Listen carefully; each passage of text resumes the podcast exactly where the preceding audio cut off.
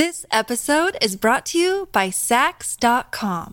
At Saks.com, it's easy to find your new vibe. Dive into the Western trend with gold cowboy boots from Staud, or go full 90s throwback with platforms from Prada. You can shop for everything on your agenda, whether it's a breezy Zimmermann dress for a garden party or a bright Chloe blazer for brunch. Find inspiration for your new vibe every day at Saks.com. Hello, everybody. This is Marshall Poe. I'm the editor of the New Books Network. NBN listeners like to read books and buy them. So we thought we'd tell you that right now, our friends at Princeton University Press are having a remarkable site wide sale. You can get 50% off books, including ebooks and audiobooks, with the code 50, F I F T Y, at checkout until May 31. You can save some real money on Princeton University Press books. I encourage you to go there and check it out. Welcome to the New Books Network. Hello, and welcome to the Mobilitism Method series. This series is hosted by the New Books Network in association with the Mobilitism Methods Lab at the University of Illinois at Chicago. The Mobilitism Methods Lab and New Books Network partnership provides a platform for authors, readers, and their interlocutors to engage closely with questions of mobility and movement. I'm your host, Alize Arıcan. Today, I'm joined by Eray Çaylı, the Leverhulme Trust Early Career Fellow at the European Institute at the London School of Economics. We'll be talking about his book, Victims of Commemoration The Architecture and Violence of Confronting the Past in Turkey, recently published by Syracuse University Press. Thank you very much, Eray, for joining us today. Thank you very much indeed, Alize. I'm very happy to be here and uh, looking forward to our conversation. Yeah, I have to say, I it's a really special pleasure to have you here because long before this book, I've been following your public um, writings, which span architecture, geography, and anthropology. So, first off, I was wondering if you could tell us about this interdisciplinary background and how it informed this book project. Thank you so much for these kind words. Um, they mean a lot me, especially coming from a scholar like yourself, whose work bridges exactly those disciplines uh, to fill an important gap in our knowledge uh, about um, urban renewal and how uh, marginalized communities respond to urban renewal in Istanbul. You're right that my background is interdisciplinary. Um, this book is based on my PhD um, at um, University College London, which was co supervised by uh, the School of Architecture and uh, the Anthropology Department. Uh, now, since uh, 2012, uh, I've designed and taught courses on the spatial and visual politics of violence and conflict um, at architecture schools, art history departments, and most recently at uh, what one may call a um, area studies department, that is uh, the European Institute at um, LSE, London School of Economics and Political Science, where I work since um, 2016. Um, it's a department that also has a kind of strong um, political science and international relations uh, component. My research articles um, have appeared mainly in geography journals, uh, further diversifying uh, that interdisciplinary mix. And um, in Turkey, I've uh, written regularly for uh, non academic publications um, on architecture and urbanism. My uh, pre PhD formation um, uh, further complexifies things as I had a um, I did a BSc and an MFA in design disciplines. so um, indeed, the story of this book um, actually began uh, during my master's, um, which was in Stockholm. Um, halfway through it, in um, 2009, I won a scholarship to attend a summer school uh, on memorialization in Lithuania's capital, Vilnius, of all places. And here I encountered an incredibly uh, rich, multi layered um, history of violence and memory, um, and a, a, a, kind of a profoundly complex landscape of uh, memorials uh, that sort of, uh, for me, uh, shed light on what was then happening um, in Turkey. So in Turkey, discourses of confronting the past, um, geçmişle yüzleşme, and reckoning with the past, uh, geçmişle hesaplaşma, uh, that had been initiated in the mid to late 1990s by activists and intellectuals were in the process of becoming um, mainstream uh, in the late 2000s, early 2010s, the AKP government had just begun to speak uh, this language of confronting the past, reckoning with the past, as part of a series of um, democratization initiatives uh, called uh, Açılım or um, Açılımlar in plural, uh, through which it promised to address um, long-standing um, kind of issues affecting Turkey's historically marginalized communities, um, such as Alevis, Kurds, uh, non-Muslims. Uh, histories of state-sponsored violence um, were prominent among these issues, um, and members of such communities and their political allies had uh, long been um, leading campaigns uh, for uh, tr- the transformation of sites of violence, uh, um, state-sponsored violence, that is, um, into memorial museums uh, and often actually referencing the case of Germany and Holocaust memorialization at um, such sites as concentration camps and the like. And the government now, as part of its uh, kind of uh, as, as part of its uh, kind of uh, democratization initiative, was now having to engage with these uh, kind of campaigns. Um, and and this book obviously discusses um, the three sites that were really kind of central uh, to these uh, campaigns for memorial museums at sites of state-sponsored violence, and these sites are the Ulucanlar prison in Ankara, uh, where leaders of Turkey's 1968 student movement were hanged under the influence of the military, um, the Diyarbakir prison. Uh, where pro Kurdish activists were tortured by the 1980s uh, junta, and uh, the Madımak Hotel in Sivas, uh, where an arson attack um, targeted the participants of an Alevi run culture festival in 1993. Uh, before uh, the eyes of an inactive law enforcement uh, and thousands of uh, mostly supportive onlookers.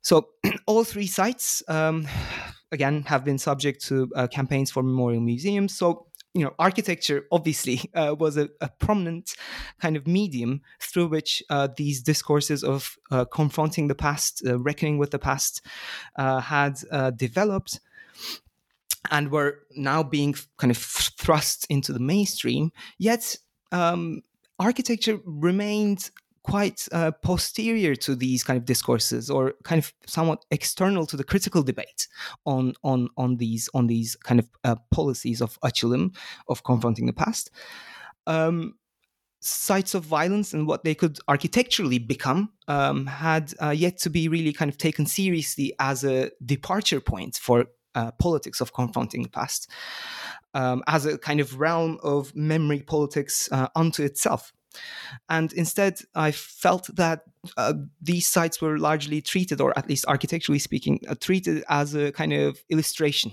of memory politics, as um, something that develops um, elsewhere, right? Um, and and this was especially the case in, in scholarship in in you know in terms of the debate uh, that was taking place among public you know intellectuals. Now, if I'm am I allowed a, a detour? of uh, course. Yes. So something detours. that's something that's not in the book. hopefully, this is, this will be interesting for the for the listeners.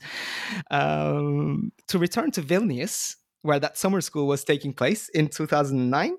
Um, you know, we had um, obviously I was a master's student back then. I was attending lectures by some really prominent names associated with um, the kind of boom in uh, in Holocaust memorialization that took place um, in the post uh, Cold War period.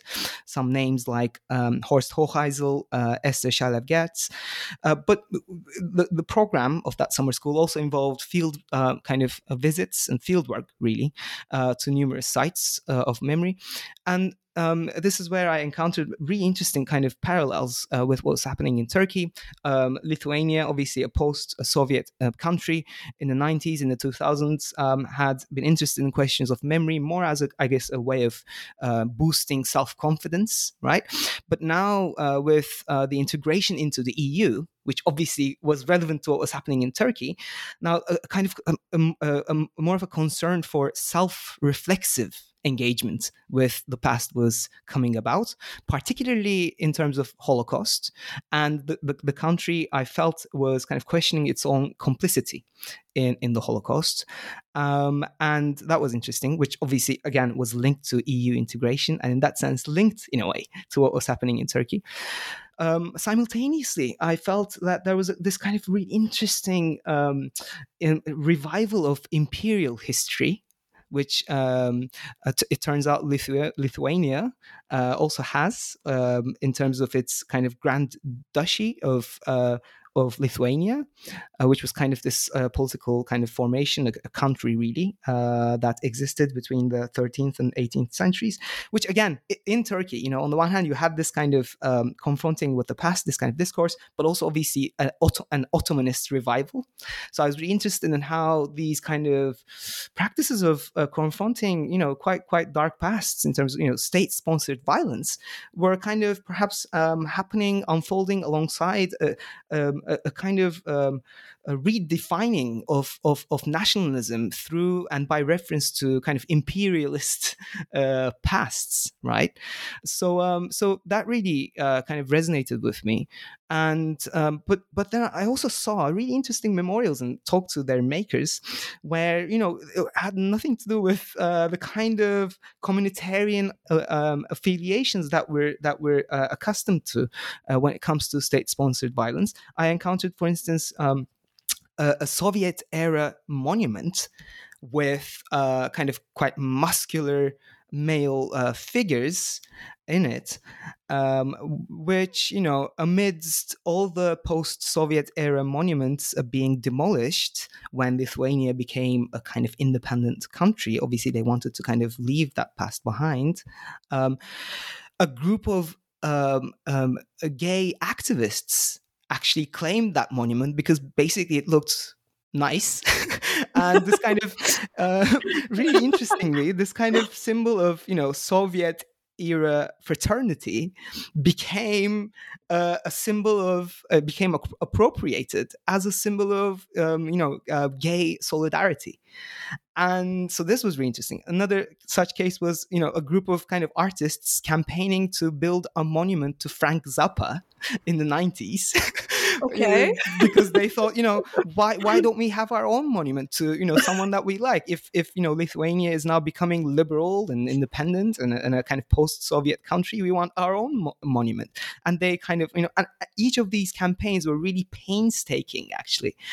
But they were kind of non-sectarian. They kind of showed how and bear in mind, you know, this is uh, again the late 2000s when you didn't yet have these kind of kind of movements that we have that are really also interesting and complex, like you know, uh, Rhodes Must Fall, you know, various fallisms, etc. Um, but but these really were kind of uh, cases where I saw, you know, people can actually use memorialization as a way of organizing and mobilizing right?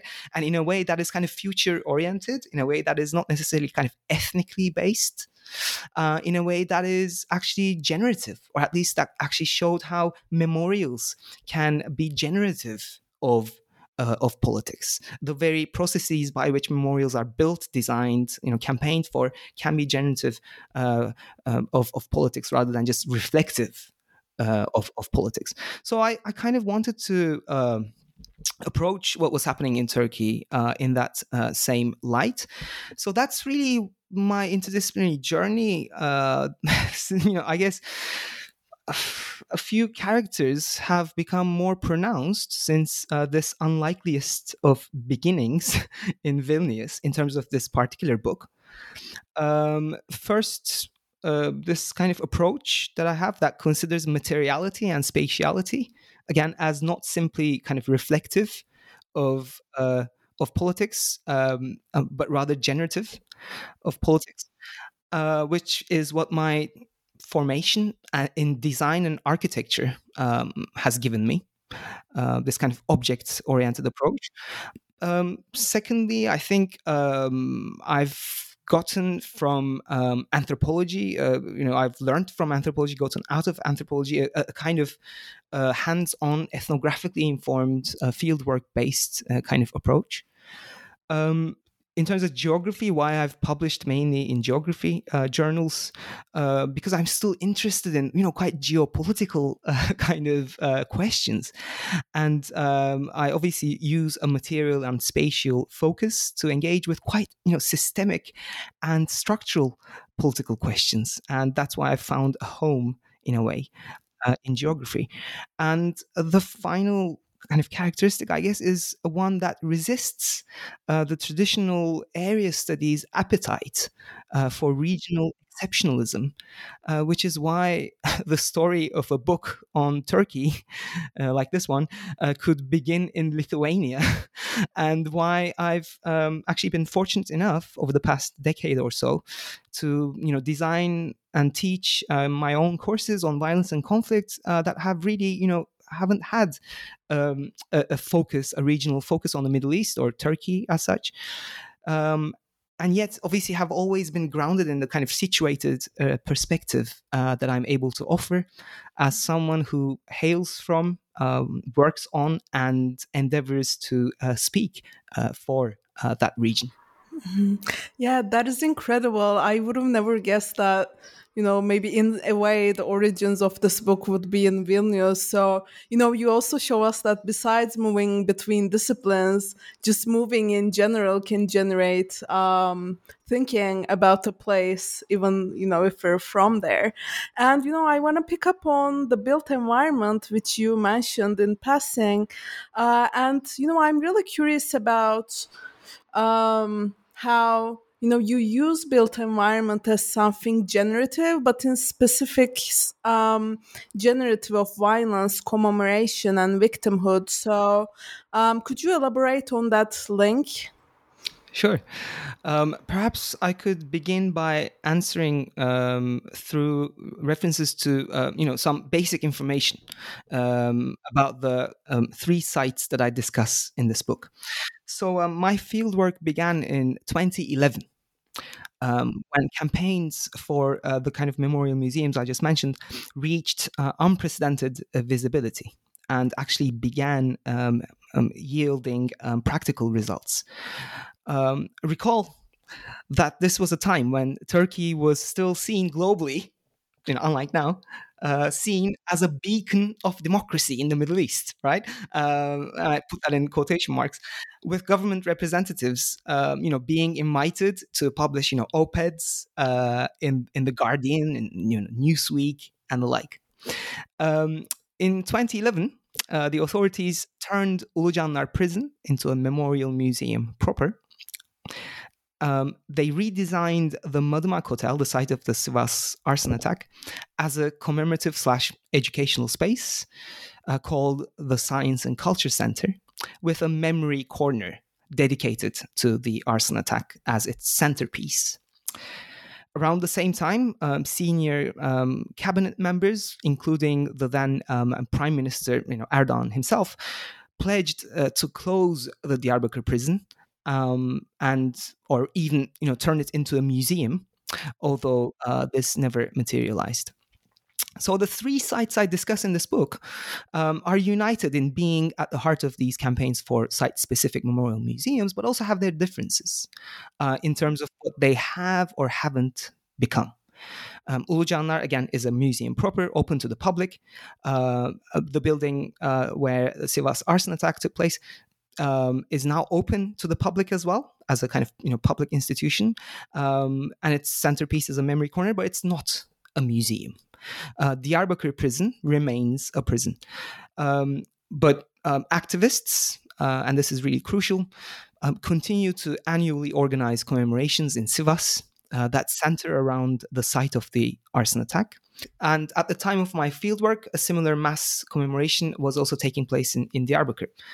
So in Turkey, um, uh, one of the kind of prominent ways in which these sites have been understood, uh, and I guess this holds for other similar sites in uh, the rest of the world as well, um, is kind of to focus um, exclusively on what they function as, uh, what they've become. You know, whether you know have they become memorial museums, have they not become memorial museums, and then kind of to appraise these sites based on those kind of um, you know um, representational merits on on how they represent the past, etc.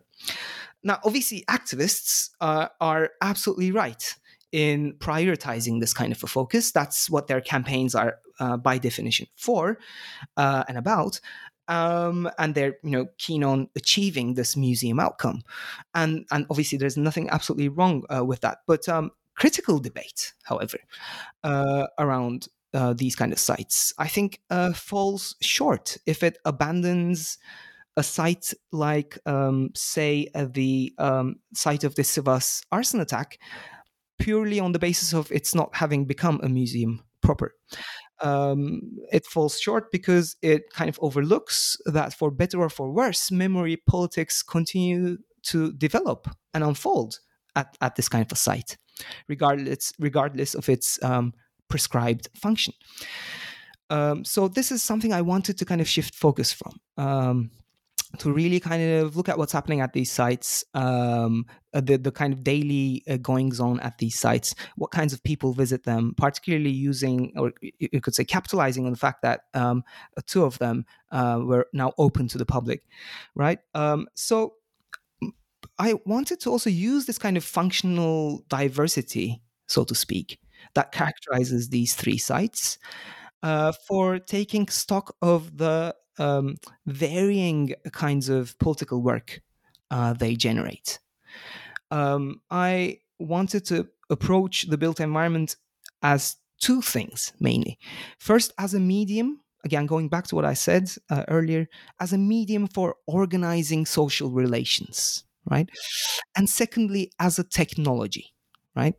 So, um, regardless of whether, again, a site uh, of, of violence becomes a museum or not, um, it kind of serves as a, a, a, medium for organizing social relations in ways that uh, cement or contest uh, the violent history. I discuss, for example, uh, in the book, uh, how in transforming both the former Madımak Hotel and Ulucanlar uh, prison, the authorities have sought uh, to leave the violent history behind and to progress society into what's supposed to be a, a, kind of brighter, more democratic future. And at both these sites, there's a kind of quite salient air of provisionality uh, that the authorities present to the public as a kind of democratic quality. So visitors to these sites, Ulucanlar and, and uh, what used to be Madımak Hotel, uh, which are again now open to the public, are told by employees that each site is an unfinished project and that visitor feedback is being collected so that they may be improved these sites may be improved moving forward. And this kind of i think resonates with i know of your interest in delays right? These kind of delays in in these kinds of state sponsored projects that serve as a platform for producing and enacting uh, political power in their own right so there's a kind of similar thing going on there. Indeed, you know, there are actually empty floors in the former Madımak Hotel, for example, which are now presented to visitors as evidence of the authorities' openness to the public's suggestions as to what may become of this site in the future. But the crucial thing is, um, let alone um, helping to move society towards a better democratic future, I found that these emphases on provisionality actually extend the violent history into the future. Um, for example, um, this kind of emphasis on provisionality prompts far right groups to speculate that the site will soon become a place of Alevi worship closed to the wider public, that it's going to be kind of closed, it's going to be exclusive, kind of dovetailing with a kind of conspiracy theoretical mindset and a conspiracy theoretical reading of the arson attack that sees it as a kind of external plot orchestrated by uh, by powers that are against Turkey's unity, and that actually um, obviously problematically sees even some of the victims as pawns in this kind of conspiracy. Importantly, the built environment is also a technology, um, and it's a political realm onto itself by virtue of its being a technology as well. Um, again, in the book, I discuss how, um, as seemingly mundane an act as painting walls can turn out to serve as a technology of contending with violence and uh, in quite unexpected ways. The one kind of specific example I have in mind uh, is uh, from the 1980s uh, Diyarbakir prison, where a kind of um, prominent torture method was to force political inmates to paint the prison's walls with racist nationalist slogans and symbols. The torturers often spoke of the prison as a school, and the forced painting uh, was for them a method uh, of educating the prisoners about becoming, you know, better Turks, um, or or kind of Turkifying them. And this technology was then repurposed by actually four prisoners who killed themselves by self immolation uh, in May 1982 to protest against uh, the torture that was taking place there. Um, these prisoners had gradually and kind of secretly stockpiled, um, you know, enough of the uh, kind of combustible uh, materials, um, you know, paint and varnish and the like, that were, you know, that that, that they were u- forced to use uh, to paint the walls. Um, now, this was obviously a, an act of defiance against the anti-Kurdish violence that was taking place in the prison and you could say beyond in Turkey. Um, but also, it actually, and this is what veteran prisoners uh, kind of uh, have told me, it also had quite uh, direct practical cons- consequences for day to day life in the prison. The policy of forced painting um, um, came to an end uh, after uh, this kind of act of self immolation because the authorities began to fear uh, further instances of such self immolation. So they kind of um, stopped this kind of policy of forced uh, painting, and therefore, you know, uh, this kind of form of torture was was eliminated.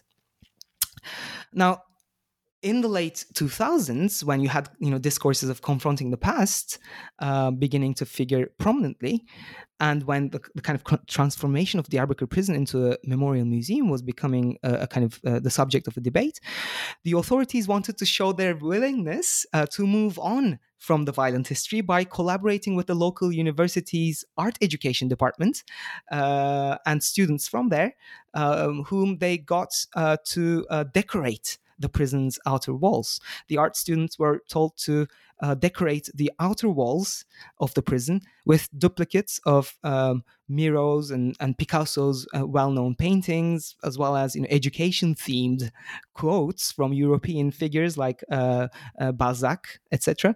Um, survivors of the prison, when I talked to them, found this really kind of reminiscent, problematically, troublingly reminiscent of how the torturers actually had forced them to paint the inner walls. Um, as part of their kind of indoctrination in Turkishness. So there are kind of technological aspects, if you consider, for, in, for instance, this idea of you know painting the walls, etc., as a kind of technology. There are kind of technological aspects of the built environment that uh, serve as um, political mechanisms in their own right uh, that kind of um, bring along their own uh, political meanings uh, that they've acquired through through history and not least obviously uh, histories of violence. Uh, there's a final kind of instance uh, which involves i don't know if this actually qualifies as built environment but it, it involves a kind of apricot orchard um, you know, insofar as orchards are planted, right? Mm-hmm. Uh, they're not natural environments. environments. Yeah. exactly. Exactly. They're not natural environments, strictly speaking, but you could call them actually built environments. Um, without wanting to give any any spoilers, you know, I discuss in the book an instance where an apricot uh, orchard prompts an Alevi activists to uh, kind of interweave and actually unintentionally interweave the Sivas arson attack with uh, the Armenian genocide, uh, which obviously is a, a, kind of history of genocide that um, has uh, kind of entangled Turkey's histories of modern capitalist development in racial uh, nation building. So I think, yeah, in short, I think uh, the politics that kind of uh, is inherent in in the technology uh, that constitutes built environments can also serve to make trans ethnic non-sectarian connections, like you know between the Armenian genocide and you know the Sivas massacre, uh, that are otherwise each kind of assumed to uh, be on only of concern to a particular uh, community. This episode is brought to you by Saks.com. At Saks.com, it's easy to find your new vibe. Dive into the Western trend with gold cowboy boots from Staud, or go full 90s throwback with platforms from Prada. You can shop for everything on your agenda, whether it's a breezy Zimmermann dress for a garden party or a bright Chloe blazer for brunch. Find inspiration for your new vibe every day at Saks.com. Wow, Eray, thanks so much for this really rich response. Like you show us that, you know, if we take spatial uh, lenses seriously, you know, we can also understand the temporal dynamics between violence uh, and commemoration, as well as how spaces actually speak back and generate new forms of politics. So I really appreciated that. And it's very obvious that this comes out of a very rich um, sort of spatial ethnography. And my next question is about that. So, you know, I was really struck with your ability to move between and stitch together different spaces like prisons, public squares, museums, among others that you just mentioned. So, could you speak to the methodological approach that led you to this multi sited and interstitched spatial ethnography? I'm really happy to hear you refer to the book as a spatial ethnography. Uh, yeah, I guess one of the modest ways in which I try and reimagine ethnography involves um, situating space as ethnography's uh, protagonist. You know, rather than the usual approach of individuals uh, being such protagonists. I try to um, bring to the fore the histories of modern violence that constitute space uh, and yet are often also concealed by space. And since these histories, um, by definition, uh, build on and um, unfold along nonlinear trajectories um, that sort of uh, traverse and interconnect multiple spaces and times, um, you obviously have to, you know, um, kind of stitch together these different kind of temporal actually and spatial sites. Um, in terms of the specific examples uh, the kind in terms of the spatial you know types uh, that you refer to in your question uh, you know public squares prisons museums obviously you know um, the links between these have been have been made um, by various thinkers uh, throughout the 20th century uh, uh, from uh, Georges Bataille through you know Michel Foucault, um, you know George Agamben, Tony Bennett, um, who really have uh, kind of pointed out the relationship between you know slaughterhouses, museums, prisons, public squares, and the like, as kind of technologies of rule by bodily discipline, right? Um, my approach obviously owes a great deal uh, to this kind of um, thinking and this kind of scholarship. But I also differ from it in certain ways. And I suppose the main difference um, has to do with how I uh, do not see the politics of these kind of spatial technologies as impacting everyone equally. And uh, how I instead kind of focus uh, their kind of politics of bodily discipline on uh, mutually contesting claims, mutually conflicting claims, and the work that is put into enacting those kind of political claims. So, um, in in kind of approaching uh, these kind of sp- disciplinary spatial technologies, uh, and and and how you know emphasizing how their consequences aren't even. Obviously, I'm not just kind of um, emphasizing unevenness for emphasis sake, but uh, also actually to say uh, it's it's really to say that their oppressive politics is also not inevitable, right? So there are other ways of kind of using them and, and responding to them. Again, to uh, maybe refer to um, concrete examples from the book. Um, you could take the Sivas arson attack um, that took place in 1993, uh, which was a period when uh, Turkey was supposedly witnessing the expansion of the public sphere.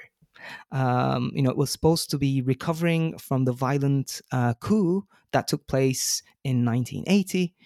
Um, the culture festival uh, that was targeted in the Sivas arson attack was organized by representatives of the Alevi community, very much as an attempt to take part in this expansion of the public sphere that was supposed to be taking place in the 1990s. The festival um, had actually previously been organized elsewhere. This was the fourth time that the festival was taking place. But previously, it had been organized in the countryside in an Alevi village called Banaz. Um, and it had a kind of exclusively Alevism related lineup of events and contributors. Now, for the first time, the festival was being held in central Sivas, and actually, the program um, and the participants were not only Alevism oriented. It was very much this kind of staking of a claim for publicness and doing it spatially, right? Kind of opening up to central Sivas, etc. Uh, that actually was targeted in the arson attack.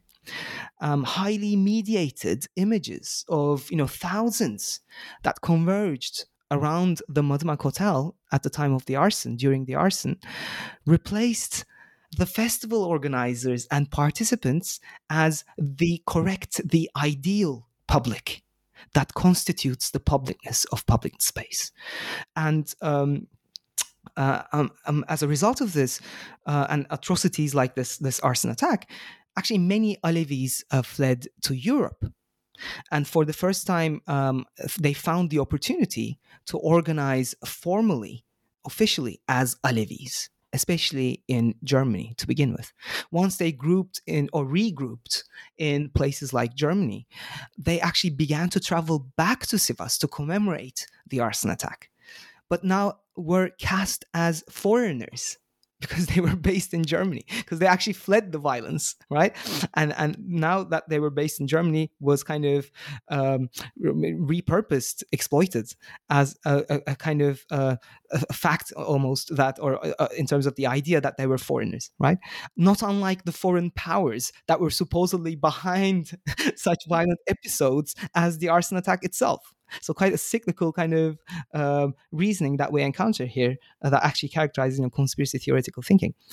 So but once again, one clearly sees how organizing and mobilizing is what spatial uh, technologies of bodily discipline uh, are selectively and unevenly wielded against, right?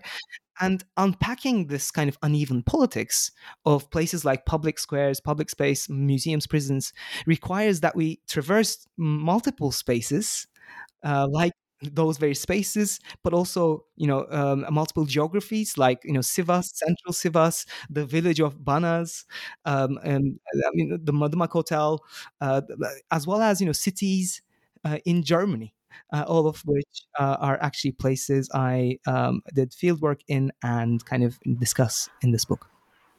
Yeah, that's fascinating. And I love what you said at the beginning uh, about taking space as a protagonist. And you take it as not a static protagonist, so to speak, but one that circulates.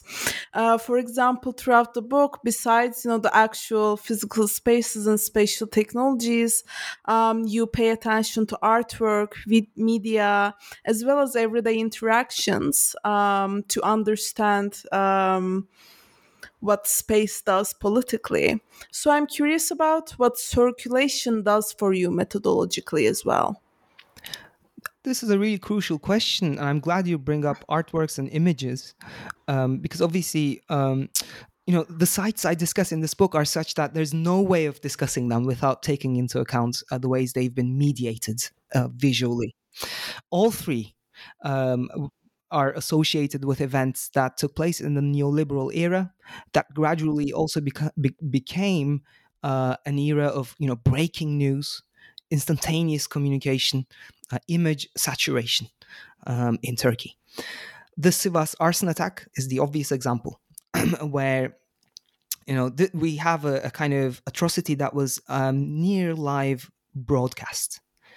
Uh, um, and not only that, but also the, t- the TV network reporting from the scene uh, and this is what I argue in the book, also played an active role in instigating uh, the atrocity.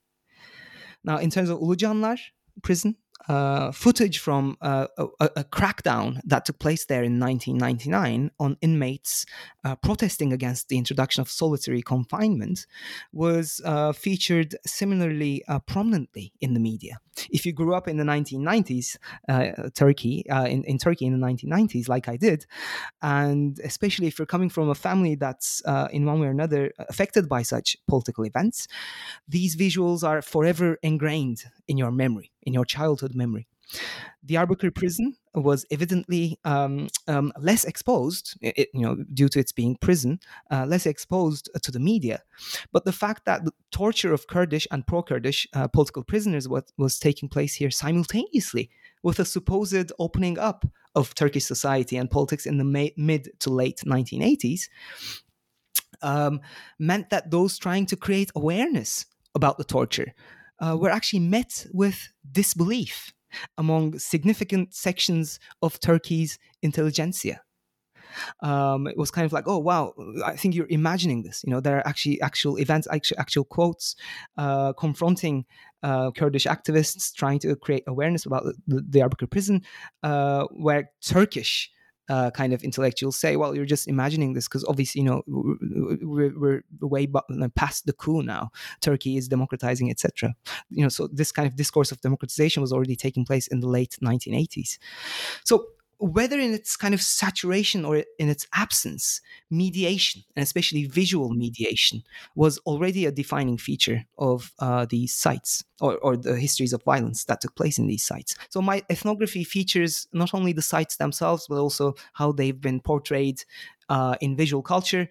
And um, it features, for example, a series of drawings by Zulfikar Tak, a survivor of Diyarbakir prison, filmmaker uh, Miraz Bezar, who co wrote and directed the film uh, Min Dît, where Diyarbakir prison uh, figures prominently. Um, I discuss, you know, works by uh, Ulucanlar survivor uh, Murat Özçelik, who produced a documentary about the 1999 crackdown, and Medet Dilek, uh, who produced a documentary about the Sivas arson attack with footage from mainstream media as well as uh, from the personal cameras of Alevi residents of the city, who kind of sort of um, counter documented the events from their own uh, marked uh, situated perspective. So the, the kind of profoundly mediated nature um, uh, of these sites. Obviously, also um, renders everyday interactions with these sites that took place today highly complex and multi-layered, uh, because everyone, virtually everyone, again, uh, who's witnessed the 1990s, um, you know, has some kind of mental image of the the kind of violent events that took place uh, at these sites. This, of course, you know, uh, this kind of supposed familiarity the fact that you know near, you could say nearly everyone who's seen who's lived experienced the 1990s in turkey has some kind of um, idea of or and visual idea of, of these sites. Cuts uh, both ways right? So for for some uh, it may mean that oh they already know what happened fully right? Because they they've seen the footage right? So it's that kind of quite uh, problematic uh, faith in the fact that you know something that is visually documented um, is subject to the same idea of truth right? Uh, but for others um, also it actually um, means that um, they have a kind of um, material framework materially charged framework uh, and a mental image of it in their minds within which they can situate uh, the experiences that they have in the present and how you know they can draw these kind of qualitative uh, connections between what they're experiencing during something like a commemoration right? Um, where barricades are set up in sivas right? And uh, they can then say well um, how about you know the barricades that were not set up at this very site during the arson attack, which uh, could have prevented the arsonists from, you know, setting uh, the place uh, ablaze.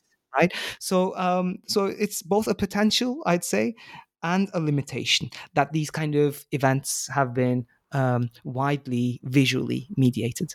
Mm-hmm. Indeed. And you know, you mentioned how spaces were mediated. So I want to ask you more about how you mediated space, so to speak, through your positionality. Um, and, you know, I was struck really with uh, this quote from the book where you take positionality as not only a form of being, but a form of doing and relating that's ultimately shaped by the agency of your interlocutors. So I'm curious about what positionality came to mean to you throughout the book and throughout your time across these sites. Yeah, thank you for that question. And this is really, really uh, important coming from an anthropologist uh, like yourself as well. And I've obviously learned a great deal from anthropologists, right, in uh, thinking about what one's positionality m- might mean uh, for one's uh, research. Um, still, as you kind of alluded to, um, I find that the focus of debates on fieldwork positionality um, tends to be on who people are rather than um, what they do right? And sometimes this is kind of like a question of you know um, where people come from etc which i kind of discuss also in the book. So the the kind of question of where one is from and who one is uh, obviously uh, uh, kind of linked to what one does there's no doubt about that. Um, uh, but I think I fear the question about origins. Essentially, you know, this is a question about origins, right? The question of you know who you are, where you come from. I fear that it often overshadows the one about uh, doing, the question about doing. In my fieldwork, I was, of course, repeatedly asked, you know, where I'm from. Memleket nere? Um, as someone who's neither Kurdish uh, nor Alevi, um, I actually never felt this question signified a constraint. Um, I felt that rather it kind of helped folks to map me onto geographies that they are familiar with. Um, and of course, in using the word mapping, I, I, use it quite literally, and I discuss it in, in, the book as well. I'm thinking spatially here, right? So once interlocutors were able to map me, quite literally, onto a familiar geography, the focus of our conversation would shift to what we do, what we're interested in doing. And um, often this was actually the reason why I was there to talk to them in the first place. I was there to talk to them because they were, again, f- filmmakers, because they were uh, photographers, because they were campaigners actively campaigning to turn sites of violence into museums. So I was actually interested in their work as what one may call commemorative workers, right? So, um, as such, they were also interested in my own work, uh, how I approached the topic. Uh, more difficult for me uh, was the question, more difficult than that is the question of where I'm from, was the question of what I was there to contribute. I was asked, you know, what new light uh, I could possibly shed on a subject that's already been extensively researched. And the fact is that, yeah, indeed, uh, many of these communities and their members have actually written books about, say, the Sivas massacre, Diyarbakir prison. There's extensive kind of community literature, activist literature on these kind of subjects. So the question is totally valid. and I was asked this the whole time. And in response, I would simply expose my my you know methodological premise to to uh, folks.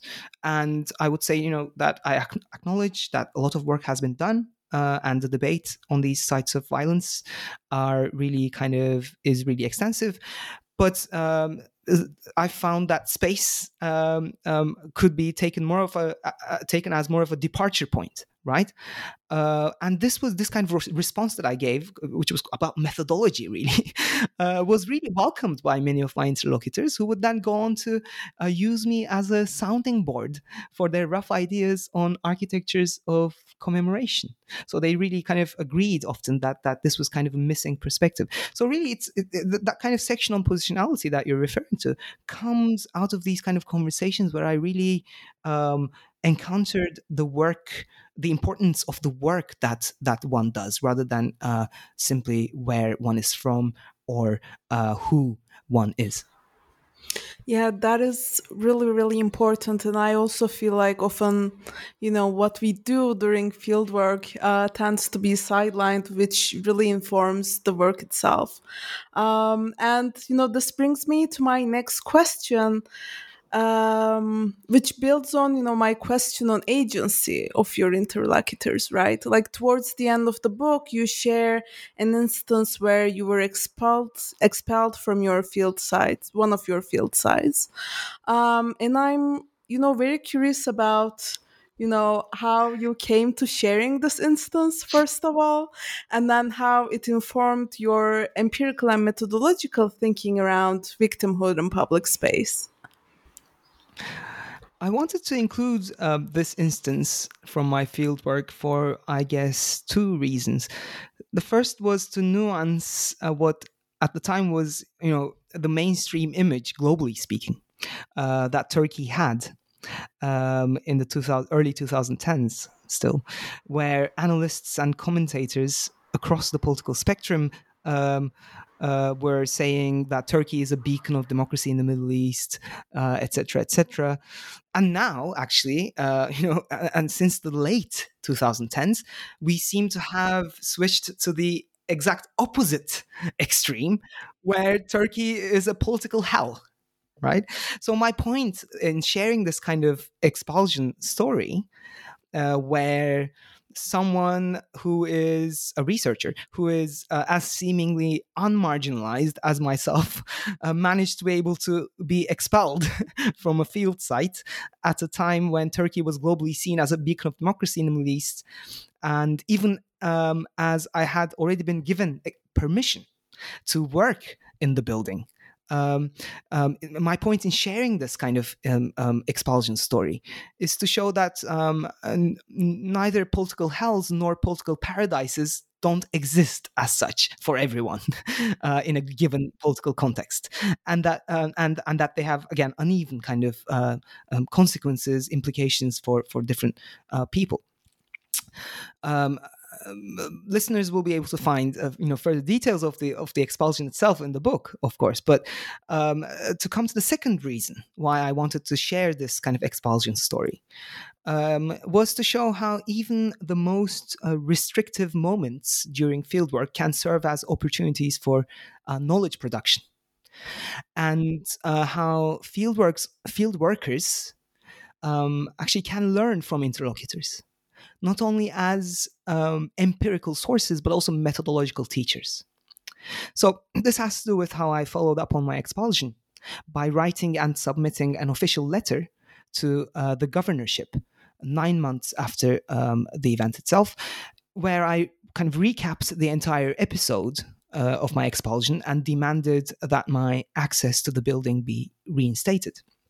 The reply I received uh, six months after um, um, ended with a rejection, but also actually elaborated on the Science and Culture Center project and its main commemorative um, kind of centerpiece, that is the Memory Corner, it kind of effectively served as the first ever publicly accessible and official record of the authorities' rationale behind why they transformed the building. Because this kind of document hasn't been released about this building. The building was actually transformed quite secretively. It never was actually um, uh, inaugurated ceremonially, etc., etc. Going back to again this kind of idea of this processuality, uh, this kind of provisionality being a mechanism of power onto itself. Um, so they said in their letter to me, in which they rejected my my uh, kind of um, demand uh, or my appeal. They said, and I quote, a memory corner has been constituted inside the building to the memory of the saddening events that took place here that the entire country would rather not remember. So, in saying that the entire country wouldn't want to remember this, uh, this atrocity, they effectively um, uh, gave a record of, of how the authorities identify those uh, kind of committed to remembering this atrocity as the nation's other, right? So you could see how this kind of communication around my expulsion actually, again, served as a kind of knowledge production opportunity in its own right. Now, what, what's also interesting, and, and this is what, where we come back to your question of agency and how, how one might actually learn from interlocutors methodologically, not only kind of approach them as uh, sources of you know data, but but but actually learn from their politics of methodology as well, right? So in deciding to embark on this kind of written correspondence with the authorities, I um, in effect adopted um, what I call in the book uh, the memory activists' insistence on rational critical methods. So, what does this mean? So, I find much of the kind of work on on commemoration, on protest, etc., um, is geared towards or kind of almost idealizes perf- performance, sponta- spontaneity. So uh, a lot of the literature references how you know groups just come up in, in public space, stage a protest, they interrupt linear temporality, etc., which obviously is crucial. But what I found in, in the field was also the importance of sustained, committed, uh, kind of longer standing work of organizing and mobilizing alongside uh, direct action, alongside spontaneous performance, right? So activists uh, were using ra- what I call rational critical methods, this kind of sustained work of organizing, mobilizing, uh, in for instance, insisting that uh, state sponsored memorial museums be built at sites of violence, uh, despite their awareness, you know, of the, the political limitations of, you know, memorial museums. You know, memorial museums, you know, they're aware, activists are aware that memorial museums aren't perfect as a kind of type of, as a commemorative type, right? Uh, they have their problems. But, um, but still, um, they were doing what I would call um, campaigning for what you would want to take down right? So in, in, in, insisting on memorial museums right? So um, public space their attitude towards notions of public space similarly kind of uh, twofold right? So on the one hand obviously they're using the kind of whatever potentials exist of existing models of public space uh, to make the most of them as social spatial infrastructures but also problematizing the idealization of existing models of public space right? So here one can think of you know specific examples like lawsuits uh, that um, activists filed against the memory corner uh, because actually the memory corner includes a kind of all-encompassing name list uh, that includes two people who were known to have been among the crowd that surrounded the arson att- uh, the the the the Hotel during the arson attack. Right. So there's this kind of idea that they have, the authorities have, in creating this memory corner, uh, including these two names, that they do not discriminate between the dead because they see as uh, they see the arson attack as a kind of plot against the entire nation right? So um, uh, activists have have actually filed lawsuits against this memory corner, which is quite a boring, you know, quite a bureaucratic kind of thing to do, right? But it's important. It's important. And, you know, there's a lot of talk in, especially in, in Turkey right now, oh, like the law doesn't work, courts don't work. But still, I really appreciate and I think it's really important this insistence right on using whatever kind of legal mechanism is is is out there. As again as a knowledge production mechanism you can then use the knowledge that that kind of mechanism produces uh, for your political kind of uh, project. So this is what i kind of learned from I think, uh, in adopting this insistence on rational critical methods. My friends and family told me, "Why are you writing this letter? Obviously, they're going to reject you. You know, obviously, and not only that, but also you're going to get yourself into further trouble, right?" I said, "No, I'm going to do this because this is what I've learned from uh, from you know um, the the activists that I that I worked uh, among." Right, and uh, this is this was my way of kind of adopting some of their rational critical methods um, and and and my way of showing how how yeah fieldworks can actually relate to interlocutors not only as as data sources right but also as actors with political methodological um, agency. Indeed and i think that loops back so nicely that you know as soon as you don't see um, people or places we work with as you know things to extract data from and build relationships, um, they also impact what you do, like the work that you do during field work, which is something you touched upon. So I really appreciated that. Uh, and, you know, we've spoken a bit about the future and the past. So my last question is what is next for you? What are some new projects or questions or even classes that you're working on?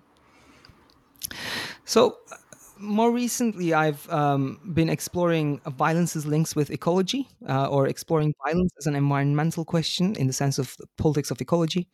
And here, it's interesting how you mentioned extracting data because I've actually started to work on extractivism. So part of my my work uh, is on uh, my work on um, uh, violence and ecology on the imbrications of violence and ecology is about extractivism, uh, and particularly in, in, in, Turkey's Kurdistan. And uh, listeners can um, find out more about this by looking at my recent articles in Antipode and Transactions of the Institute of, of British Geographers. Um, uh, the basic kind of, I guess, position or argument there is that I try to show how extractivism again, maybe going back to this kind of methodological discussion that we had, is not only a question of or a matter of industries of extraction proper, like you know mining, but also uh, it's a question of visual and spatial cultural production and also theorization of this production. So um, I finished uh, drafting. I just finished actually drafting uh, on this topic uh, what I hope will be my second English language monograph. which is kind of tentatively titled Aesthetics of Extractivism Visual Ecologies of Violence and Agency uh, in Turkey's Kurdistan. So, um, actually much of this book uh, is grounded in my collaborations uh, kind of again resonating with the discussion the conversation that we just had on on agency. I've tried to kind of uh, engage even more with with with um, interlocutors in, in, in field sites as as you know collaborators proper. Uh, and I've been collaborating with um, uh, an artist-run uh, organization, for instance, in uh, Amed uh, or Diyarbakir in Kurdish, which is the kind of you know socio-cultural and political heart of Turkey's Kurdistan, and um, it's it's an organization called Loading uh, that was uh, set up by artists, um, two contemporary artists called Cengiz Tekin and Erkan Özgen. Um, and I've run uh, kind of workshops with them, various projects with them, kind of free of charge, open to uh, um, you know everyone who's who's able to apply. Um, I've um, uh, also been working on you know violence and ecology with a focus on the notion of emergency, so emergency rule, uh, as something that obviously resonates with current discussions around climate change. You know, we speak of the climate emergency, but I also show how we must um, appraise uh, these kind of emphases on clim- on the climate emergency in specific contexts with specific references to uh, kind of particular histories of emergency rule, such as uh, in Turkey, particularly in Kurdish regions, right? So I co-edited recently a, an anthology called Architectures of Emergency in Turkey that was published by IB Tauris and Bloomsbury. I co-edited that with uh, Pınar Aykaç and Sevcan Ercan um, I actually going back to again interlocutors and, and fieldwork, I co-authored a chapter in that anthology with a with someone who uh, I consider obviously an interlocutor, but also friend now, uh, Herdem Dorul, who's a who's an Amed-based uh, architect and activist and I've also collaborated with him to coordinate, you know, a free of charge uh, summer school in Amed. Um, so that kind of interest in in in in collaborating with um, with interlocutors obviously continues. Uh, you know, I've published various other things on on this idea of emergency. Um, and and how mainstream responses to environmental emergencies um, um, especially in the context of disaster preparedness, are shaped by stately traditions of emergency rule. Um, what else? A collection of the essays I wrote in Turkish on the Anthropocene uh, was uh, was published uh, recently, well, relatively recently, a year and a half ago now. Uh, it's called İklimin Estetiği, uh, which kind of roughly translates as climate aesthetics, um, and is apparently about to enter its second print run. Um, so, although this book is absolutely worthless in terms of the performance metrics of neoliberal academia, uh, I wanted to publish my thoughts in a language that my interlocutors and collaborators can understand. and so, again, this is part of my modest attempt uh, to reciprocate some of the generosity they've uh, approached me with. And I hope to be able to continue uh, uh doing uh, this kind of work in multiple languages, uh, in spite of the challenges facing all of us academic workers who come from one place and try to survive in an altogether different one. Well, on this, I don't know, rather sad but also maybe a more real note. Um, thank you very much, Eray, for joining us and for your insights. I really enjoyed our conversation. Thank you so much indeed for taking the time to engage with the book with such care and attention to detail, and for being such a generous host. Oh, of course. It was truly my pleasure. This is your host, Alize Arıcan. This discussion of victims of commemoration, the architecture and violence of confronting the past in Turkey, published by Syracuse University Press in 2022, is brought to you by the New Books Network in association with the Mobilities and Methods Lab at the University of Illinois at Chicago. Thank you for listening.